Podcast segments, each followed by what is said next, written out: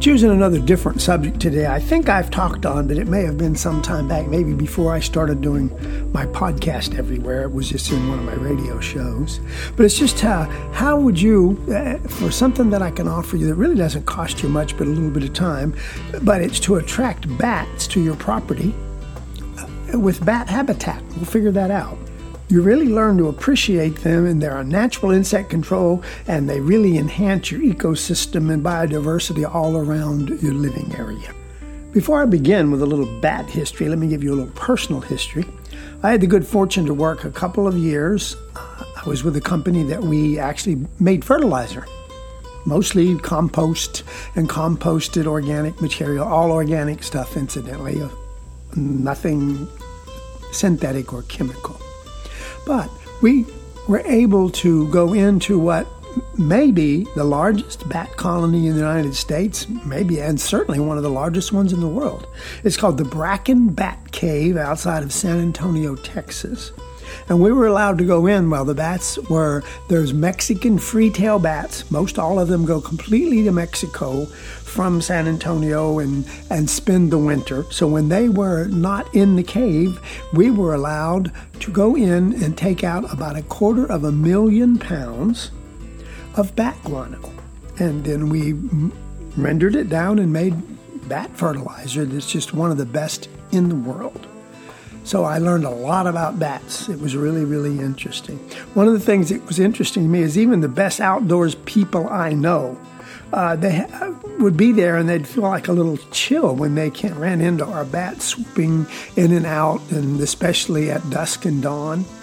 Perhaps it's a natural reaction of a fear of flying things. I, don't know, because some of them were pretty good naturalists. Or maybe we're conditioned by lore and legend just kind of to abhor funny little furry flyers. I'm not sure why, but they, they got used to it, but it was very interesting. In either case, bats share the floor with the spiders somewhere when it comes to inspiring what I call unwarranted fear. Despite their eh, kind of less than desirable reputation, which is more fiction than fact. Bats possess a remarkable ability to control insects, especially disease carrying mosquitoes. They also have a talent for pollinating plants and dispersing seeds, so therefore, wherever they live, they actually do promote biodiversity. Just for a little background, many bats, and almost all of the bats here in the United States, thrive on an insect diet. A single bat eats up to 1,200 mosquito sized insects. Listen to this every hour that they're out flying. And each bat usually eats six to 8,000 insects every night. Their appetite for mosquitoes certainly makes a backyard more comfortable, but bats are opportunistic and their lack of discretion benefits everyone. Some of their favorite prey include crop destroying moths, cucumber beetles, flies, and gnats, as well as a good number of mosquitoes. Natural insect control is really their specialty. It has now become very clear to many scientists that bats play an important role in nature and are largely beneficial to humans anywhere they're found in the world. Their appetite for insects being only one of the services they provide. Like birds, bats play a critical role in seed dispersal. For example, Fruit bats living in the tropics excrete seeds from the ripe fruit they eat. And they do this, interestingly enough, while they're in flight, often a considerable distance from where the parent tree was. The seeds, packed into their own fertilizer, bat guano, folks, then grow into new fruit trees, regenerating the, the vulnerable, ever changing rainforest. Many people don't realize that there's also bats that drink nectar from flowers, and like hummingbirds, bees and butterflies pollinate the flowers. For instance, here in the United States, the saguaro and organ pipe cactuses, which grow in the southwestern United States here, depend on long tongued bats for their pollination and their very survival. These particular cacti have actually evolved to become nocturnal as the bats themselves, flower only at night, and their configurations make them basically impossible to any other creature but bats to access their nectar and to pollinate them for the next generation. Unfortunately, At least 40% of bat populations worldwide are in danger of going extinct. Several characteristics of bats cause them to be very vulnerable. First, they're slow to reproduce. Most give birth to only one pup, yes, they're called pups, a year, which means they cannot quickly rebuild from a population loss. Second, most bats roost in large colonies. Bats living in temperate climate zones hibernate in caves or mines during the winter. During the summer, maternity roosts can house several million females and their offspring. But the bad side of this is, as we uh, use more and more of our earth to exist on, it's kind of like putting all your eggs in one basket. Putting all your bats in one cave can result in a true disaster if the shelter is disturbed or especially if it's destroyed. And we now know much of the blame for declining bat populations rests on us, on human shoulders. We now know that bats are poisoned when they consume insects that have been sprayed with synthetic pesticides. And unfortunately for them, our newer pesticides, the, the, the new one in the basket that's evidently very, very destructive to both bees and bats, is an insecticide in the family called neonicotinoids. Now, why are they more dangerous than even the old, really powerful insecticides? It's because they work a little different. The old insecticides, you can remember this, I bet everybody that's listening knows. You'd go and you'd find a wasp nest, which incidentally, I don't even, unless they're over the door, I leave the wasp. They do a lot of good for us too. But you get a sprayer out, you spray him, he literally falls to the ground and he's dead in 30, 60, 90 seconds. And it's over. The new neonics are into the plant. Some of them are actually part of the plants the animals are eating, these insects, and it doesn't kill them right away. So that evening they go flying wherever they're going to fly. The moths are going where they're going, the and and the bats eat huge quantities of them. Every time they get a insect and they swallow it, they get a little teeny, tiny bit of a poison of neonics. It's in the bug. The bug ate it. It builds up, folks, Think about you having 6,000 or 8,000 bites of any food with even the tiniest bit of, of poison in it each time. Well, these bats are suffering very badly from it. It's really, really hurting their populations. Not to mention, even when they survive, it seems to appear to affect their overall reproduction rates.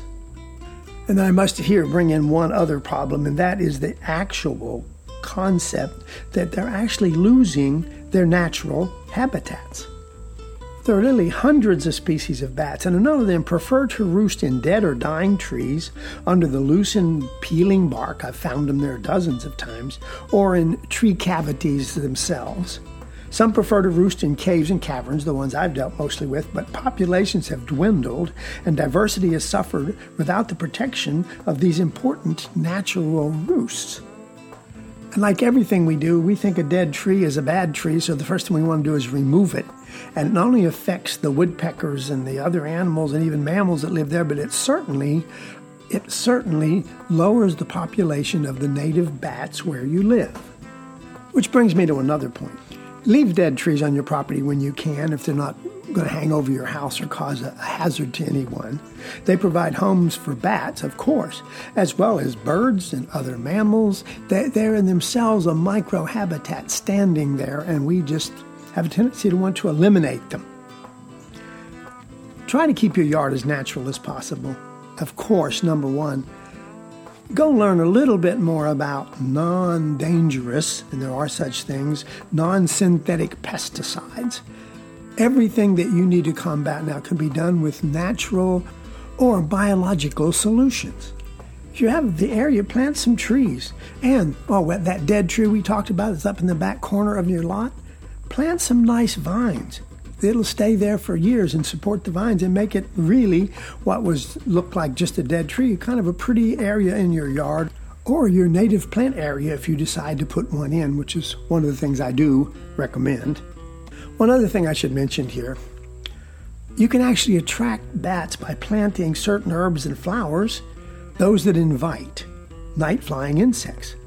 Flowers such as evening primrose and there's one I use called sweet rocket release really heavy scents at night, which attract insects and give bats, interestingly enough, just an easy meal. And the herbs we all like to use once in a while, for instance, chives or mint or marjoram, also happen to attract nocturnal insect host. And finally, if you really want to become a, a bat nerd, which I consider myself one with honor, put up some bat houses. There's a number of great designs on the internet, do it yourself, DIY stuff, and a number of companies now sell pre made bat houses that will work well in your area.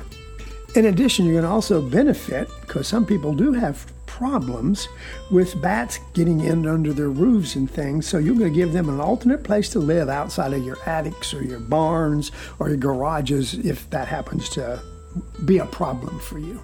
And finally, Talk to your friends and family members and people you know and let them know bats, first, are not to be feared and provide really substantial benefits to the people in the environment where they live.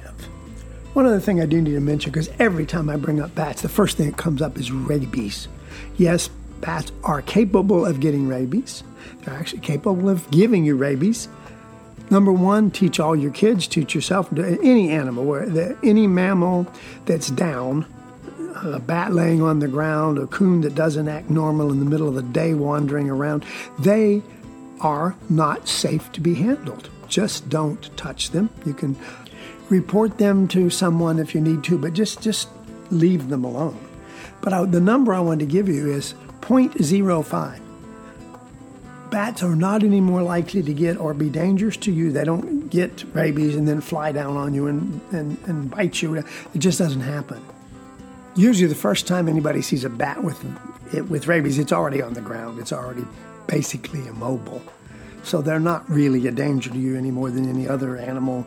Probably most people, for sure, end up if they get exposed to rabies through domestic pets, especially dogs. Thanks for staying tuned to this portion of Organic Matters. I hope you enjoyed it. It's it's a little interesting to me, and I'm in my 70s now, so I've been around a few years. Just how little we've known, especially about bats. I got so interested in them again because I have had a business got involved with the Bracken Cave through BCI, incidentally. If you want to give money to a good guy, it's called Bat Conservation International, and they now own that cave along with a number of other caves just to protect the bats. He's a pretty good guy, Dr. Merlin Tuttle. But I want to thank you for listening. Uh, think about them. No, they're not dangerous. Don't go picking them up. They're not toys. They're not going to make pets. But boy, for all the good they do, believe me, making a, a, little bat house at your place and, and maybe changing a few of your flowers to give them a, a more hospitable place to live, it could only complement your property and your house and give them a place to stay.